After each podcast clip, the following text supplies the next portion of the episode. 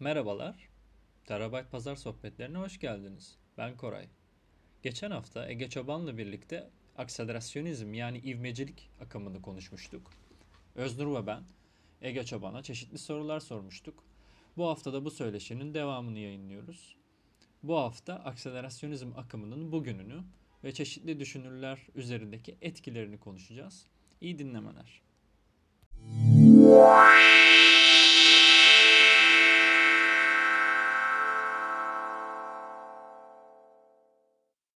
Mark Fisher'ın da bir konuşmasında hatırladığım kadarıyla o da kendini eleştiriyordu sanırım. Yani bu politika bitti, post politika dönemindeyiz. Marksizm bitti, post Marksizm dönemindeyiz.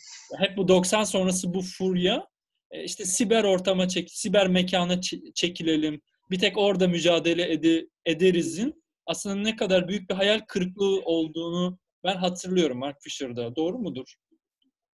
Kesinlikle doğru. Ee, tam da e, benzer kişisel ve politik e, ayrılıklar yüzünden Mark Fisher da e, üniteyi terk ediyor. E, 90'larda, 90'ların sonunda 2000'lerin başlarına doğru. Bu noktada söylemek lazım. Nick Land ciddi bir şekilde psikolojik çöküş geçiriyor bu arada. Etrafındaki çoğu yakın kişiyle ilişkisi kesilirken ana ana Greenspan hariç onu e, daha sonra e, vurgulayacağım. E, Nick geleceği hakkında konuşacağımızda. Ancak e, çoğu kişiyle ilişkisini e, şey yapıyor, e, kopartıyor ve hatta bir noktada Robin Mackay e, bir röportajda yine diyor ki yani biz gittik ve dedik ki Nick yani abi uyumuyorsun 72 saat ayaktasın her gün e, duvarlarına tuhaf diyagramlar çizmişsin tamam mı? Yani bu artık bir abuk bir yere gidiyor. E, senin hakkında endişeleniyoruz. E, Nick tabii ki de işte şu şekilde cevaplar veriyormuş. İşte hayır önemli değil işte Katak'ın benim için bir görevi var o görevi yapmaya gidiyorum falan. İşte o farklı canlıları onun ağzından konuşuyor ya. Neticede kolektif bir şekilde dağılıyor.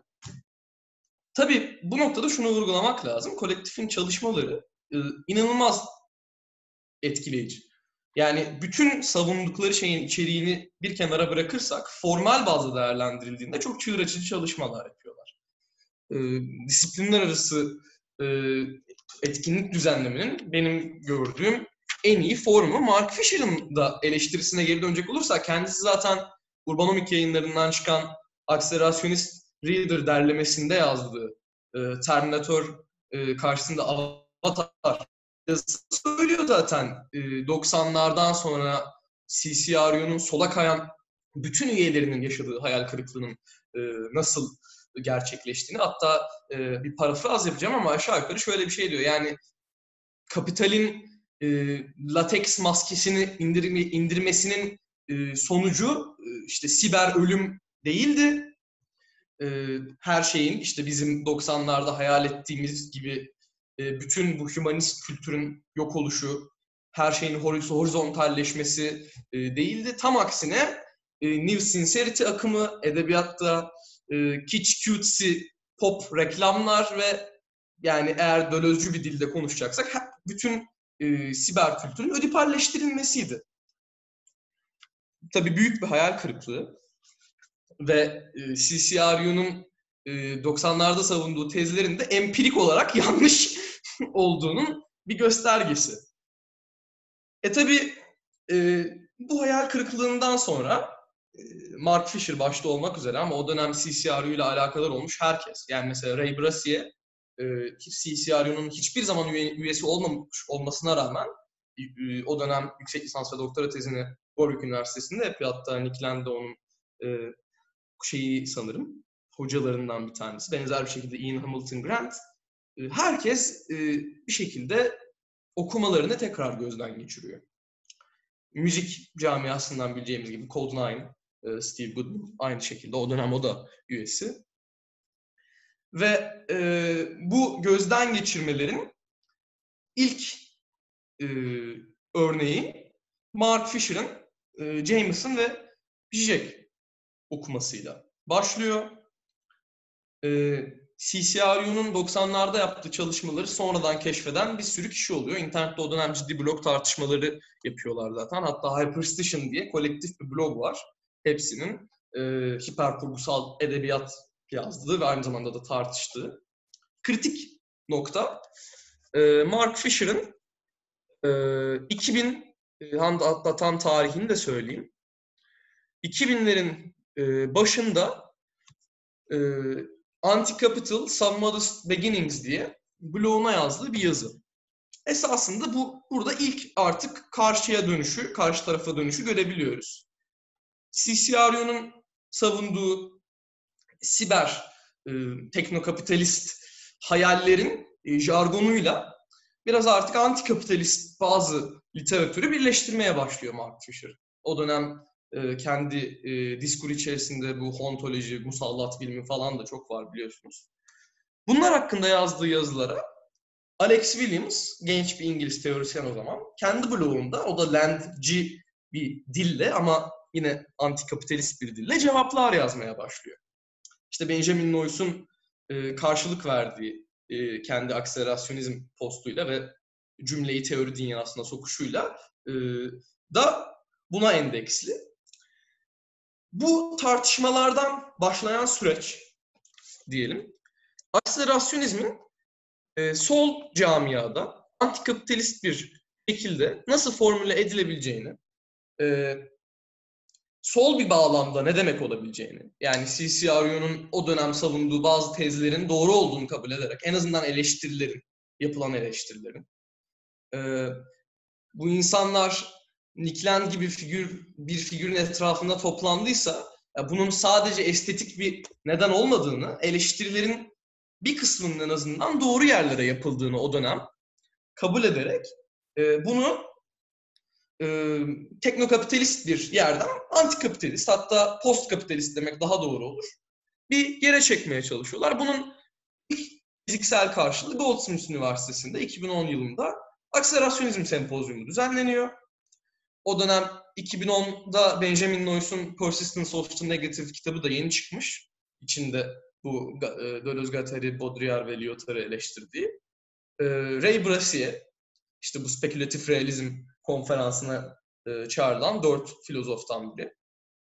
O da o da o dönem politik olarak cebelleşmeye çalışıyor bütün bunların ne demek olduğuyla. Mark Fisher, Nick Srnicek ve Alex Williams'da. Nick Srnicek ve Alex Williams bildiğimiz gibi daha sonra bunun manifestosunda yazıyorlar. O sempozyumda dönen tartışmalar süreci hızlandırıyor ve bu sefer bir workshop düzenliyorlar. Aynı üniversitede bir iki sene sonra. İnternette e, ciddi seviyede e, 2000'lerin başında ciddi blog camiası var. İşte Peter Wolf'un Deontologistics'te, e, Speculative Heresy birkaç kişinin yönettiği kolektif bir blog. Levi Bryant'ın kendi blogu var, Larval Subjects ve benzeri. Akselerasyonizm e, tartışmaları heyecan veriyor bir sürü gence. Çünkü e, nasıl diyelim klasik anlamda uzun yıllardır savunulan bazı e, sol artık sorunlara çözüm bulamadığını estetik olarak da içerik bakımından da sorunlara çözüm bulamadığını e, estetik olarak çok kuvvetli olsa da Nick Landin ve Siber Kültür Araştırma Ünitesi'nin 90'lardaki çalışmanın içerik bakımından da e, zararlı olduğunu görenler bu yeni kapı, e, yeni açılan kapı konusunda çok heyecanlanıyorlar ve bu tartışmalar biri diğerini açıyor diyelim. Bütün bunların e, neticesi esasında 2013 ve 2014'teki Berlin e, ve e, Berlin ve Fixing the Future online bir seminer ama onu saymıyorum. Berlin ve işte farklı düzlemlerde olan konferansları bir kenara bırakacak olursak Urbanomik yayın evinden çıkan e, derleme. Esasında 2014 ve Almanya'da da Merv Verlag yayınlarından çıkan e, derlemeyle artık akselerasyonizmin e, sol bir cana için ne demek olabileceğini yavaş yavaş insanlar oturtmaya başlıyorlar. Bu derlemenin içerisinde bir sürü e, düşünürün yazısı var. Kendilerine e, geçmiş olarak e, kendilerine köksel olarak dayandıkları düşünürleri de koyuyorlar içine. Bunun içinde Marx da var. Değil mi? Makineler üzerine fragmanlar. E, Nikolay Fedorov erken e, Rus kozmisti e, ve benzer. Daha sonra 90'lardaki tartışmalardan da yazılar var değil mi? Nick, Land ve Sadie Plant'ın ilk beraber yazdığı metin siber pozitif ve benzeri ve artık bunun son formu ile alakalı yazılar da var. Akselerasyonizmin bizim şu an tartıştığımız haliyle diyelim 2014'ten beri aldığı son hali e, belirleyen der, e, şey bu derlemenin yayınlanması ve içinde yazılan yazılar oluyor temelinde. Evet, peki özetler misin bile bize ne diyebiliriz? Hani genel ilkeleri nedir, genel kavramlar nedir? Akselerasyon dediğimizde şimdi bunu nasıl açıklarız? En açık ve net bir şekilde dinleyicilerimize. Evet, akselerasyon e, kelimesi çok kritik bence. Çünkü e, Alex Williams'ın Escaping, e, Escaping Velocities e, makalesinde de açıkladığı gibi akselerasyonla hız çok karıştırılan şeyler. Ve e, esasında hızı savunan kişi burada biraz e, bizim şu an e, gündemimizde olan figürler değil. Akselerasyon Türkçe'de dediğimiz gibi ivme demek. E, sizin de söylediğiniz gibi. İvme e, bazı tandansların e, yönünü e, tartışmak esasında. Yani ivme kelimesinin kullanılması, dolayısıyla akselerasyon kelimesinin de sol bir diskurda kullanılmasının önemi burada yatıyor. Akselerasyonizmin, sol akselerasyonizm diyelim bundan sonra. Sol akselerasyonizmin temel aksiyomu bu esasında. Kapitalizmin içine girdik. Kapitalizmden feodalizme geçiş nasıl olduysa, kapitalizmden kapitalizm sonrası bir düzene geçiş de ancak buna benzer ve buna e, paralel bir şekilde olabilir. Bazı sol teorisyenlerin veya sol cenahların savunduğu gibi kapitalizm hiçbir şekilde olmamış gibi, kapitalizme asla girmemişiz gibi, reel kapsanma, e, komünizasyon teorisyenlerinin e, kelimesiyle söylersek, hiçbir şekilde yaşanmamış gibi e, davranamayız. Kapitalizme bir defa girdiğimize göre kapitalizm içerisinde kapitalizmin dışına çıkmamızı sağlayacak bazı tandanslar bulmalıyız ve o tandansları ivmelendirmeliyiz. Esasında temel argüman bu şekilde. E peki ivmelendirmek? Kim ivmelendiriyor diyeceksek de bunun cevabı da e, akselerasyonizme tandem bir şekilde gelişen neorasyonalizm slash prometeanizm akımının etkisiyle alakalı. Akselerasyonist derlemesinde de bulabilirsiniz. Akselerasyonizm, akselerasyonist reader'da da. E, Ray Brassier, filozof, Prometeanizm ve onun eleştirmenleri diye bir yazı yazıyor. Bu yazı akselerasyonizmin sol diskurdaki e, gelişimini çok etkileyen bir yazı. E, benzer bir şekilde Berlin'de düzenlenen e, navigasyon olarak özgürleşme, Emancipation as Navigation konferansı da aynı şekilde. E, burada e, Ray Brassier, Rezene Garestani, Peter Wolfendale gibi düşünürler, benzer bir şekilde design teorisyeni Benedict Singleton'da e, düşünürler, rasyoneliteyi Amerikan filozof Wilfrid Sellers'ın e, metalinguistik nominalizmine bağlı olarak ve Robert Brandam'ın enferansiyelizmine bağlı olarak yeniden kavramsallaştırıyorlar. E, kolektif linguistik pratikler ve e, normatif yargının ve normatif yargı ve normatif bağlılıkların diyelim açıklandırılması en basit ve özetle, özetleyebileceğimiz haliyle söylemek gerekirse halinde yeniden kavramsallaştırıyorlar ve bunun politik sonuçlarını değerlendirmeye başlıyorlar yazılarında o dönem. Unutmamak gerekir. Arjantinli, e, matematik, Arjantinli pardon, Latin Amerikalı diyelim. E, ülke konusu biraz onu da şey bilir ama Fernando Zalameya'nın matematikçi, e, sentetik matematiğin çağdaş matematiğin sentetik felsefesi kitabı da çok kritik bir kitap bu noktada ve oradaki e, C.S. Peirce okuması. Navigasyon, Prometheus ve e, metalinguistik nominalizm bu üç kavram akselerasyonizmin e, ekonomik düzenlerin içerisindeki e, o ekonomik düzenleri aşmak için kullanılabilecek tandansları ivmelendirme konusundaki epistemik e, şeydi, dayanakları. Dolayısıyla akselerasyonizmin Onları biraz açıklar mısın bize? Bu üçü tam olarak ne demek? Ee, esasında şöyle. Amerikan filozof Wilfrid Sellers e, analitik felsefeye Kant'ı sokan figür olarak da adlandırılabilir. Analitik felsefe içerisinde empirisizmin ciddi bir hegemonyası var. Özellikle Amerika'da uzun bir süre boyunca. E, Wilfrid Sellers e, Myth of the Given e, isimli eleştirdiği bir pozisyon belirliyor. Çok tabii kompleks bir argümanı var. Üç tane farklı sansasyona dair e, pozisyonla alakalı olarak. Ama e, en basit bir şekilde özetlemek gerekirse myth of the given, given yani verili olanın miti şu demek, Sellers'ın da eleştiri nesnesi. E, dünyanın yani deneyimin e, sanki bir damgaymış gibi ve bizim de zihnimiz bir eriyen mummuş gibi e, zihnimize kendisini vurması. Yani arada hiçbir dolayım yokmuş gibi bir şey savunmak. Kendisi bunun e, nominalizmi e, iki, Wittgenstein'in geç dönemine de gönderme yapabiliriz burada.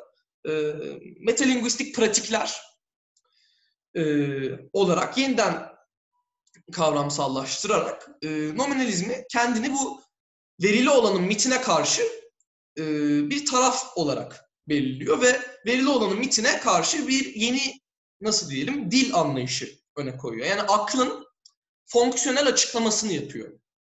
En basit şekilde söylemek gerekirse.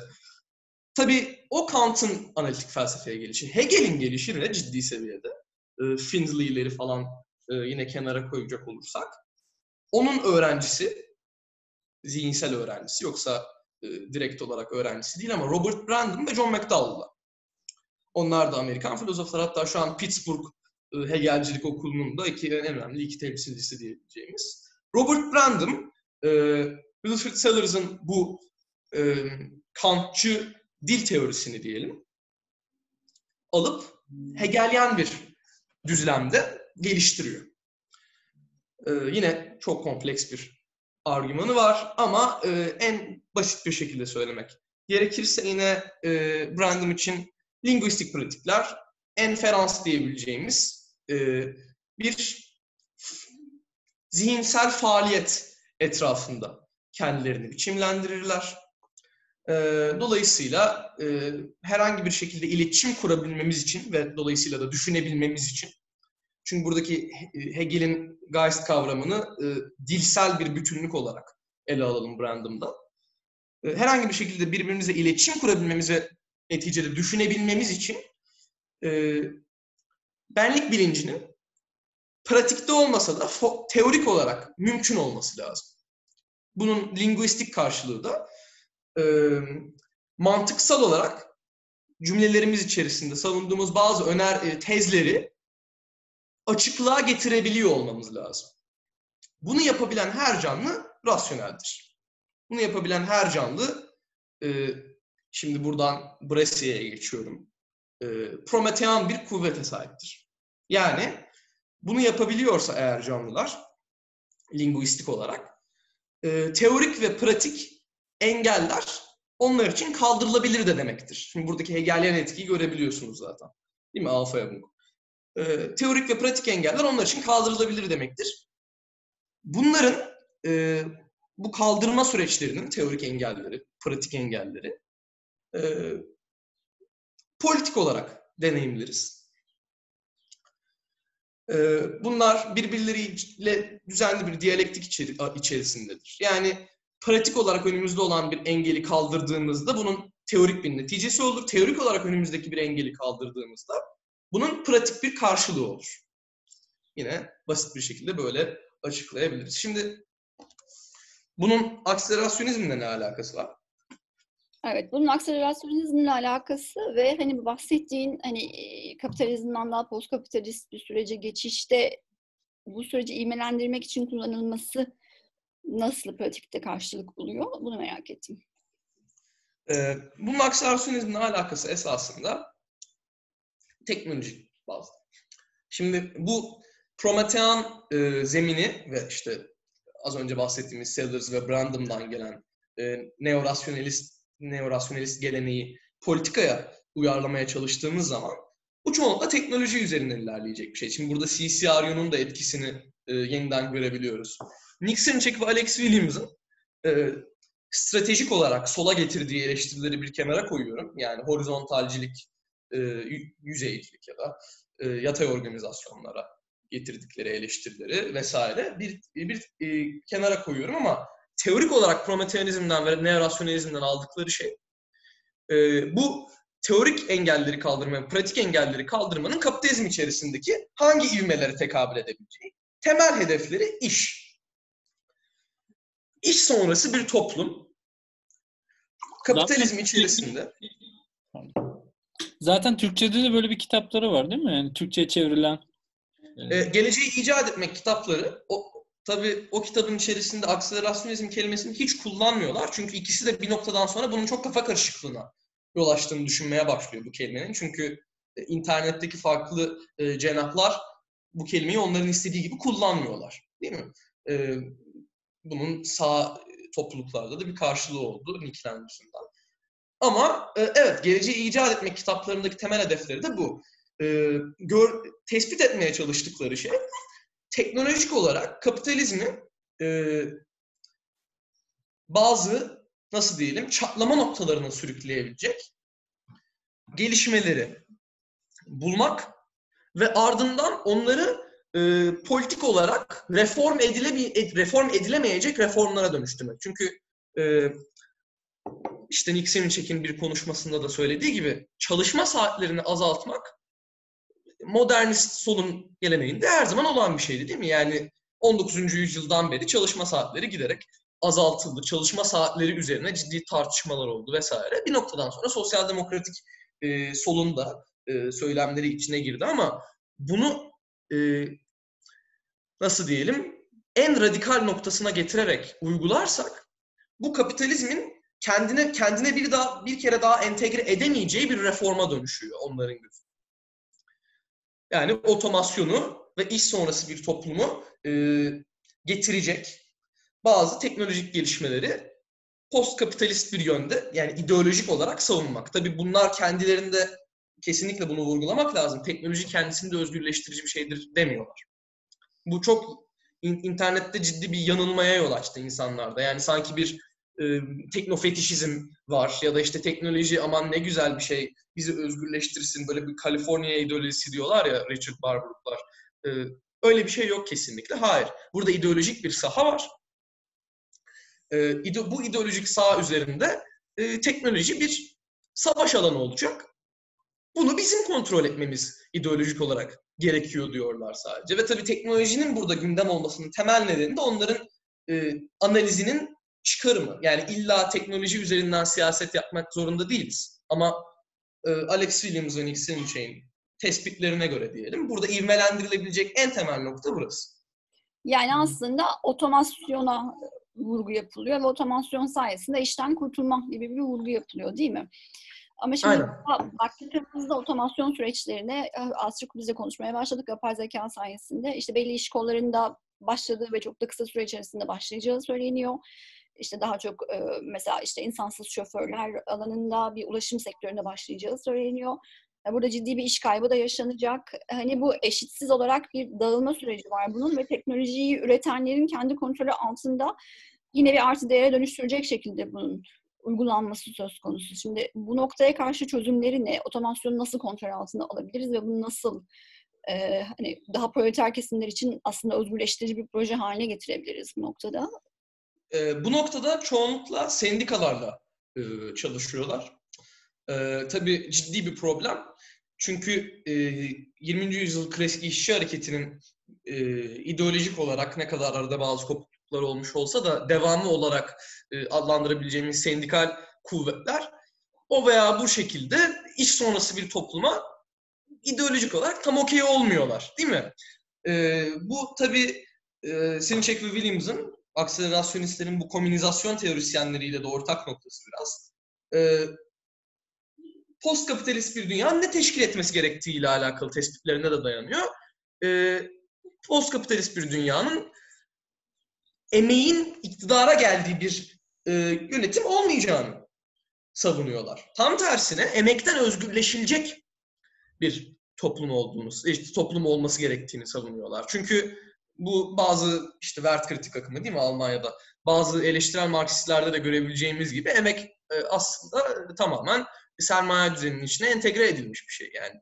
E, emek emek emek üretim sürecinde oynadığı rol bakım bakımından da kapitalist süre, e, kapitalizmin kendini yeniden üretmesinde ciddi bir şekilde pozitif bir e, rol alıyor. Sinçek ve Williams'ın temel eleştirilerinden biri bu. Ama öbür taraftan bazı e, nasıl diyelim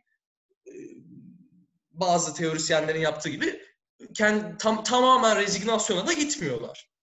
Sendikalarla beraber çalışmanın kaçınılmaz bir şey olduğu konusunda e, müşterekler.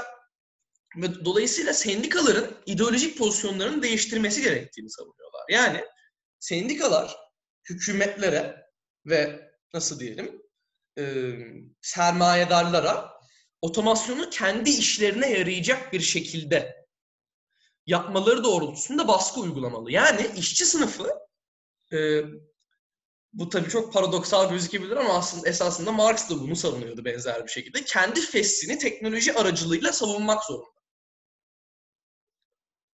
O zaman Tabii ne temel kadar gelire mi geliyoruz?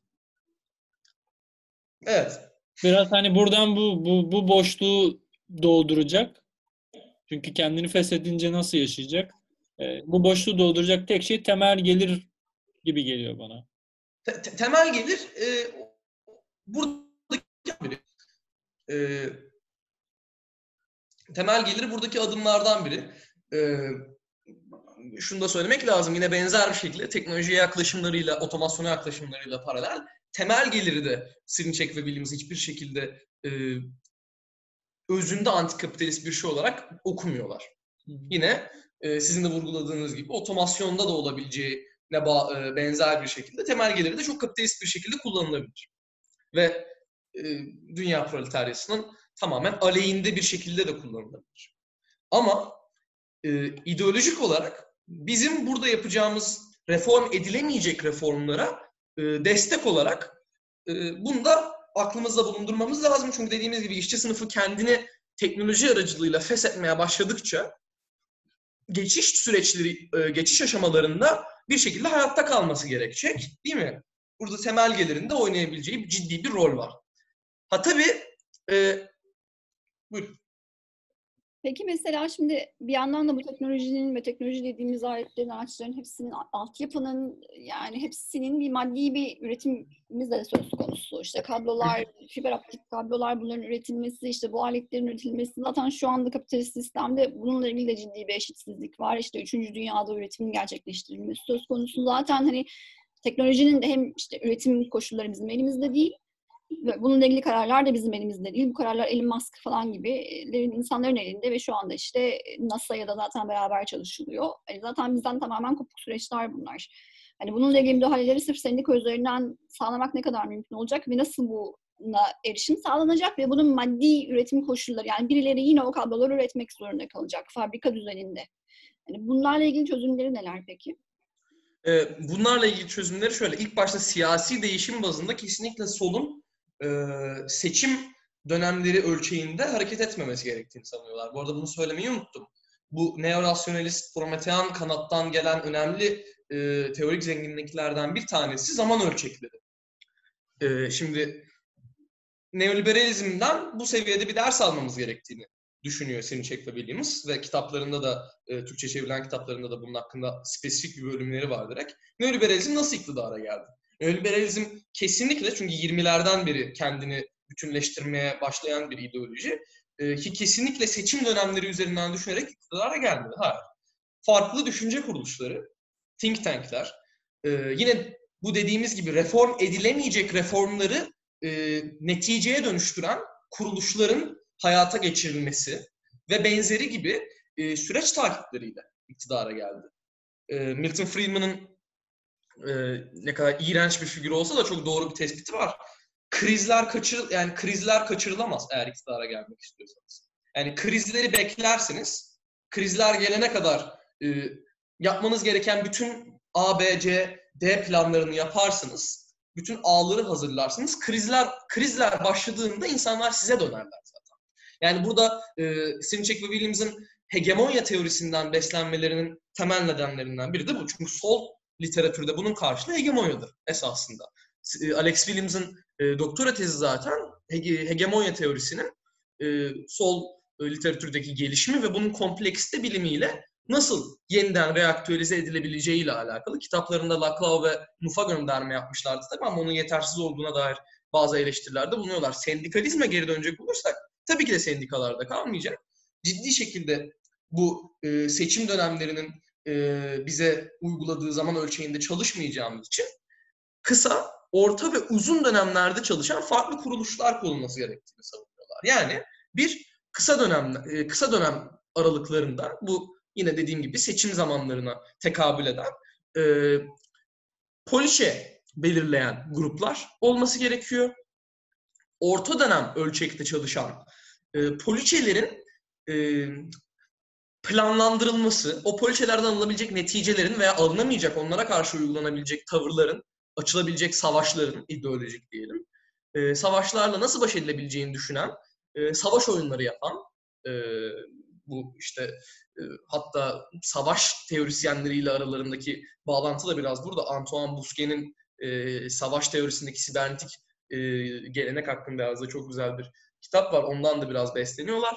Bunun üzerine çalışan bir orta dönem kuruluşlar ve tamamen uzun dönem planlar üzerine çalışan kuruluşlar olması gerektiğini savunuyorlar. Bu kuruluşların hepsi e, kendilerini ilgilendiren zaman ölçeklerine te, e, e, alakadar olarak farklı organizasyonlarla beraber hareket etmek zorunda. Şimdi bu seçim dönemlerine tekabül eden kısa süreli zaman ölçeğinde çalışan kuruluşlar, e, ölçeğine bağlı olarak çalışan kuruluşlar elbette siyasi partiler, sendikalar ve benzerilerle çalışmak durumundalar. Orta e, süreli zaman ölçeğinde çalışanlar hem onlarla çalışmak zorunda hem de aynı zamanda e, seçim dönemlerini aşan poliçelerin e, PR'ını kuvvetlendirilebilecek, bunun kamuoyunda hegemonyasını arttırabilecek farklı kuruluşlarla çalışmak zorunda. Overton window biliyorsunuz değil mi? Bu siyasi diskurda neyin radikal kabul edildiği, neyin radikal kabul edilmediğine dair bir terim. Ee, o Overton penceresini kendisine kaydırmakla alakalı e, çalışmalar yapacak. En uzun e, zaman ölçeğinde çalışan kuruluşlar da, gruplar da tabii bunların neye tekabül ettiğini dikte etmiyorlar. Yani onlar da e, bunu yeni yeni teorize etme aşamasındalar. Yeni yeni dediğim son 6-7 yıldır yani.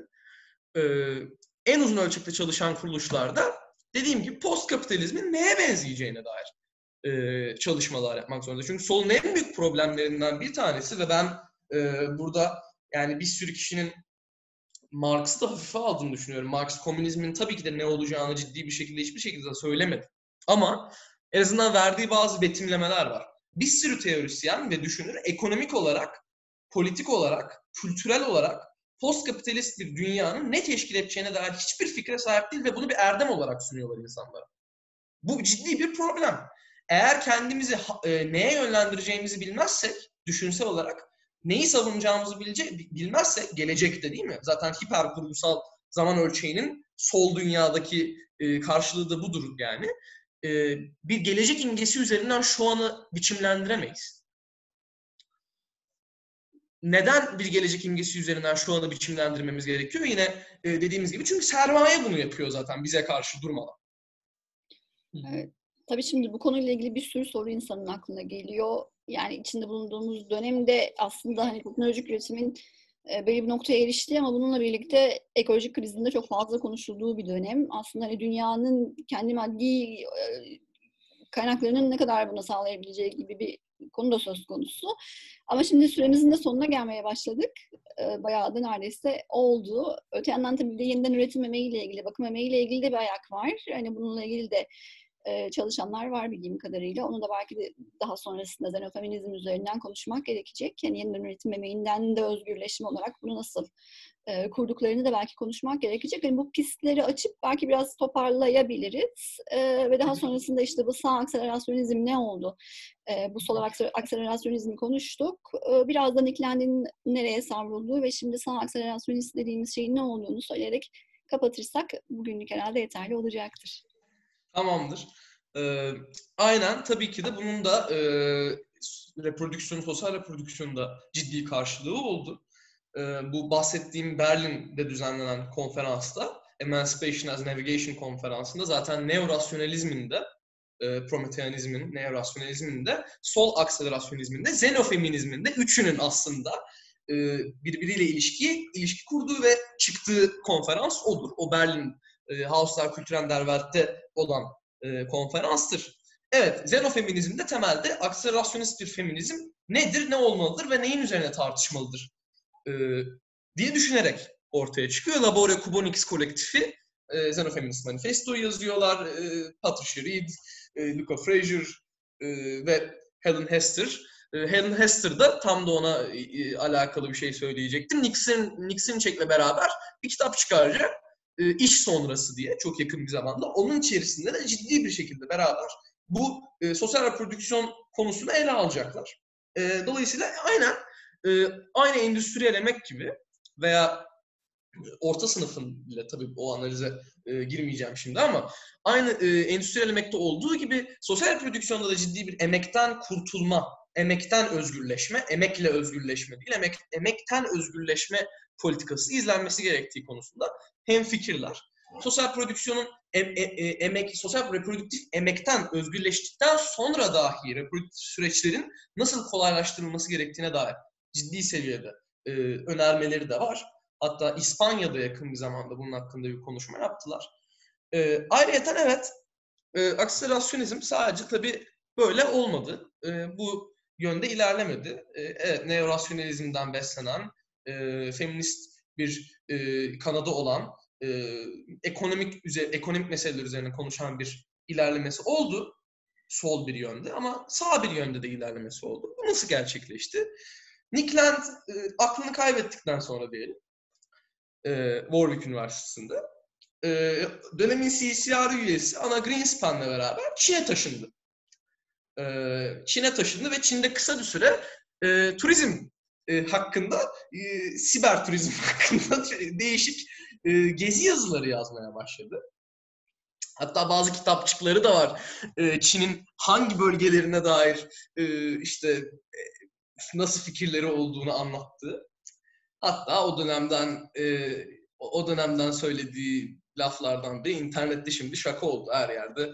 E, meme halinde görüyoruz. İşte Neo China gelecekten Neo Çin gelecekten geliyor diye.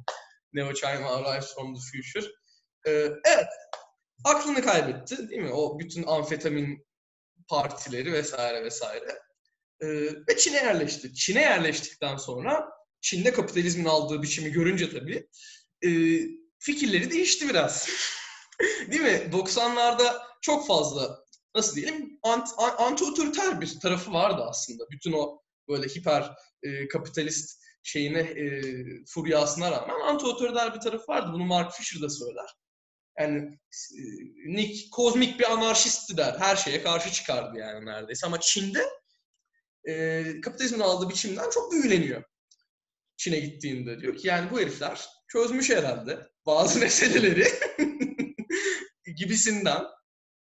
Ve tabii ki de e, lütfen. Ya burada, burada ben William Gibson'ın bir yeniden üretimini de görüyorum. Yani William Gibson da tam Cyberpunk'ı yani Neuromancer'ı 1984'te ve sonrasında yazmaya başladığında model aldığı ülke Japonya'ydı. Yani bu siber e, netikle uğraşan e, sol veya sağ insanların bir Asya'dan büyülenmesi bana çok ilginç geliyor. Yani orada oryantalizm vesaire de giriyor. Tabii hiç hiçbir yerimiz yok ama ilginç buluyorum. Çünkü yani kapitali sanki onların kafasında şöyle bir şey var. Kapitalizmle yerel değerlerini birleştiren e, o ilginç, egzotik ve e, ivmeci bir e, kültür, yeni bir şey ve hiç bilmediğimiz bir şey. Sanki Japonya'dan Çin'e geçmiş. Çünkü gerçekten o zamanlarda hep gelecek olarak Japonya'yı alıyorlardı. Şimdi Çin'i konuşuyoruz. O da zamanın ruhuna uymuş gibi geliyor bana. Şunu vurgulamak lazım. Ee, hemen ben de dipnot olarak geçeyim. Akselerasyonizmin yanında beraber gelişen fikir akımlarından en önemlilerinden biri Afrofütürizmdi değil mi? Afrofütürizmde e, kendini oldukça e, direkt olarak sol demesek de ilerici siyasette konumlandıran bir ideoloji, e, akım. E, Eshel'ın da onun temel teorisyeni, sibernetik kültür araştırma ünitesinin bir parçasıydı 90'larda. Afrofütürizme benzer bir şekilde sinofütürizm değil mi bu? Asya'daki gelecek üzerine konuşan diskur ve estetik ve benzer e, etnofütürizmleri ele alan akselerasyonizme tandem bir şekilde bir Almanca derleme çıktı. Keşke İngilizcesi olsa Armen Avanesyan'ın e, Merv Verlak derlediği. E, onu da kenara koyayım. Akselerasyonizm ve bu etnofütürizmlerin ilişkisi hakkında. Hatta körfez fütürizmi bile gördüm ben. Tabii tabii tabii aynen aynen. Körfez fütürizmi de var. Aynen öyle. Aynen öyle.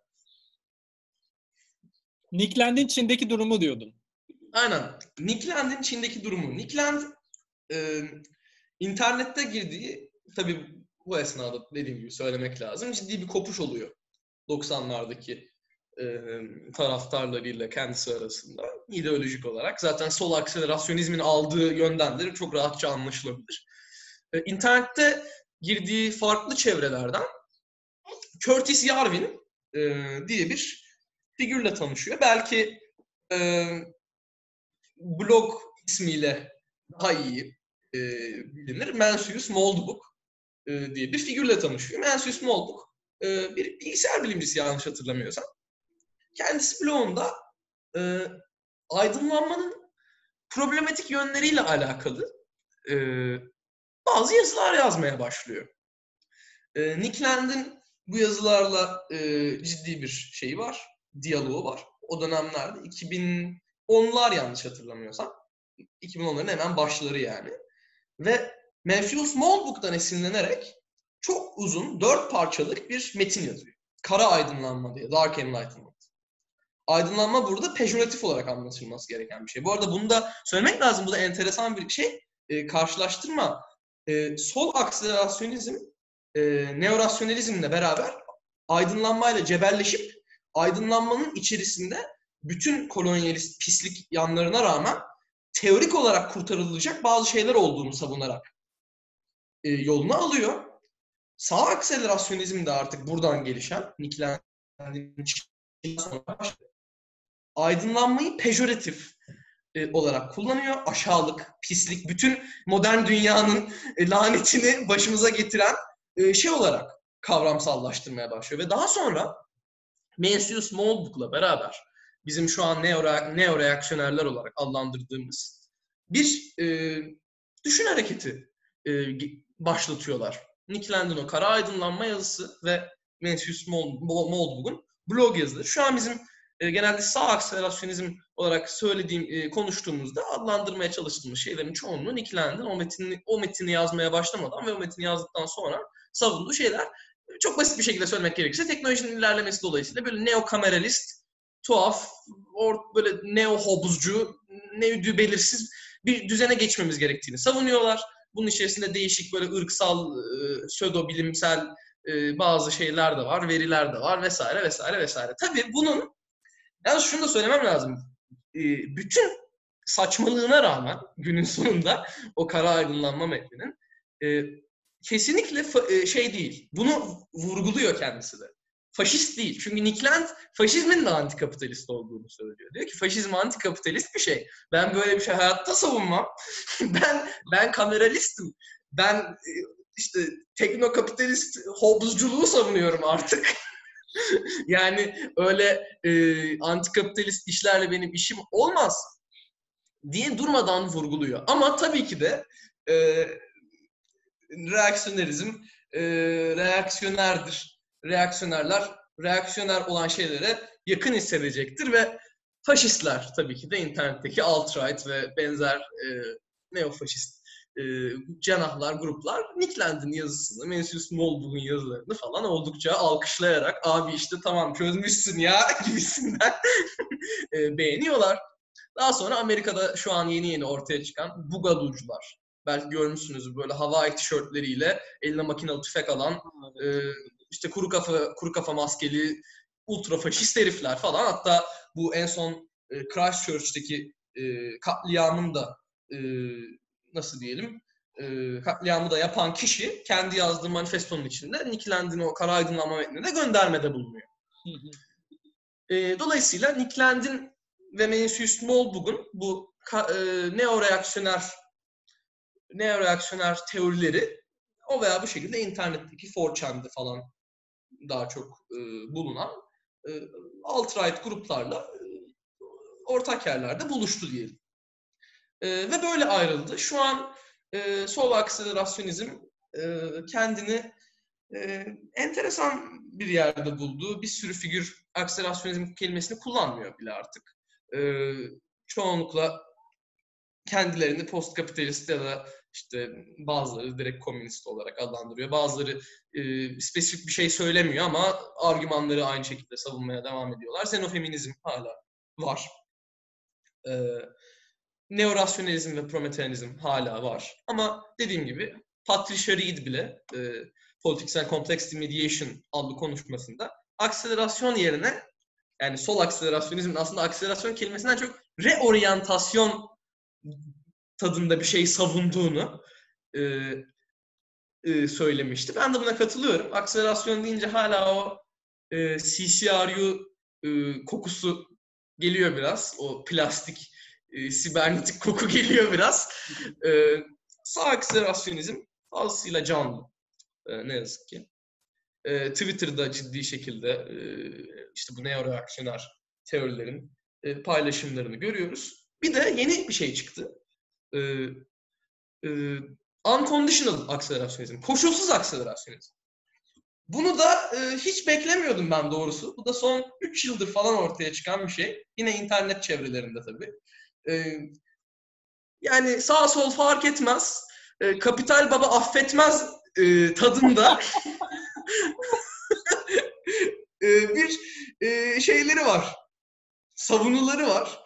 Valla ben de henüz tam anlayamadım. Böyle Dölozcu patchwork teoriyle falan e, birleştiriyorlar ama e, ben e, sol akselerasyonist e, bir cepheden baktığımda yani ah ne yaptılar bizim güzel teorimizi diye ne yazık ki üzülüyorum ne diyeyim.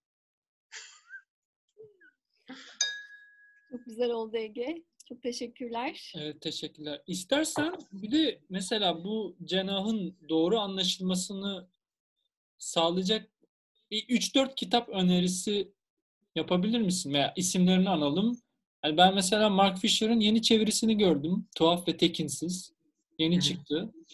Ee, yani şu, bu, bu konuşma süresince bahsettiğimiz kişilerin çok azının aslında Türkçe çevirileri var. Yani Mark Fisher'ın bu ikinci kitabı oldu. Kapitalist Gerçekçilik ve Tuhaf ve Tekinsizle. Ee, Post kapitalist yani çalışma sonrası dünya Alex Williams ve Sirnichik'in Türkçe'de kitabı var. Başka var mı aklına gelen veya ne öneri yani asıl bunun çevrilmesi gerekiyor dediğin bir metin var mı? Sanırım onunla kapatabiliriz.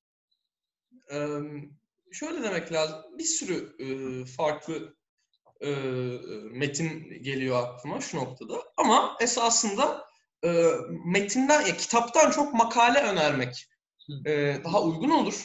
Çünkü e, sol akselerasyonizm çoğunlukla makaleler etrafında e, kendini şekillendirdi.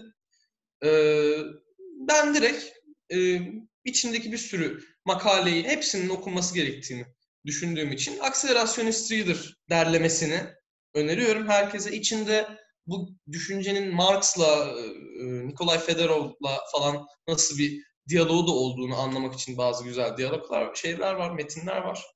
Ayrıyeten Peter Wolfendale e, bu neorasyonelist gelenekten girip felsefi bir e, kısmını anlamak istiyorsa insanlar e, The Reformatting of Homo Sapiens diye e, Homo Sapiens'in yeniden format, Homo Sapiens'e atılan yeniden format gibi çevirebileceğimiz bir makale yazdı. Felsefi dayana çoğunlukla o denilebilir. Mark Fisher'ın Postkapitalist Arzu makalesi e, kültürel araştırmalar e, kısmına, eleştirel teori kısmına ilgi duyanlar için okunması gereken bir metindir. E, ayrıyeten bir de tabii e, birikimden e, çevirisi var. Birikimin internet sitesinde de çevirisi var. Alex Williams ve Nick Sirnicek'in akselerasyonları öneririm. O da Türkçe'de var.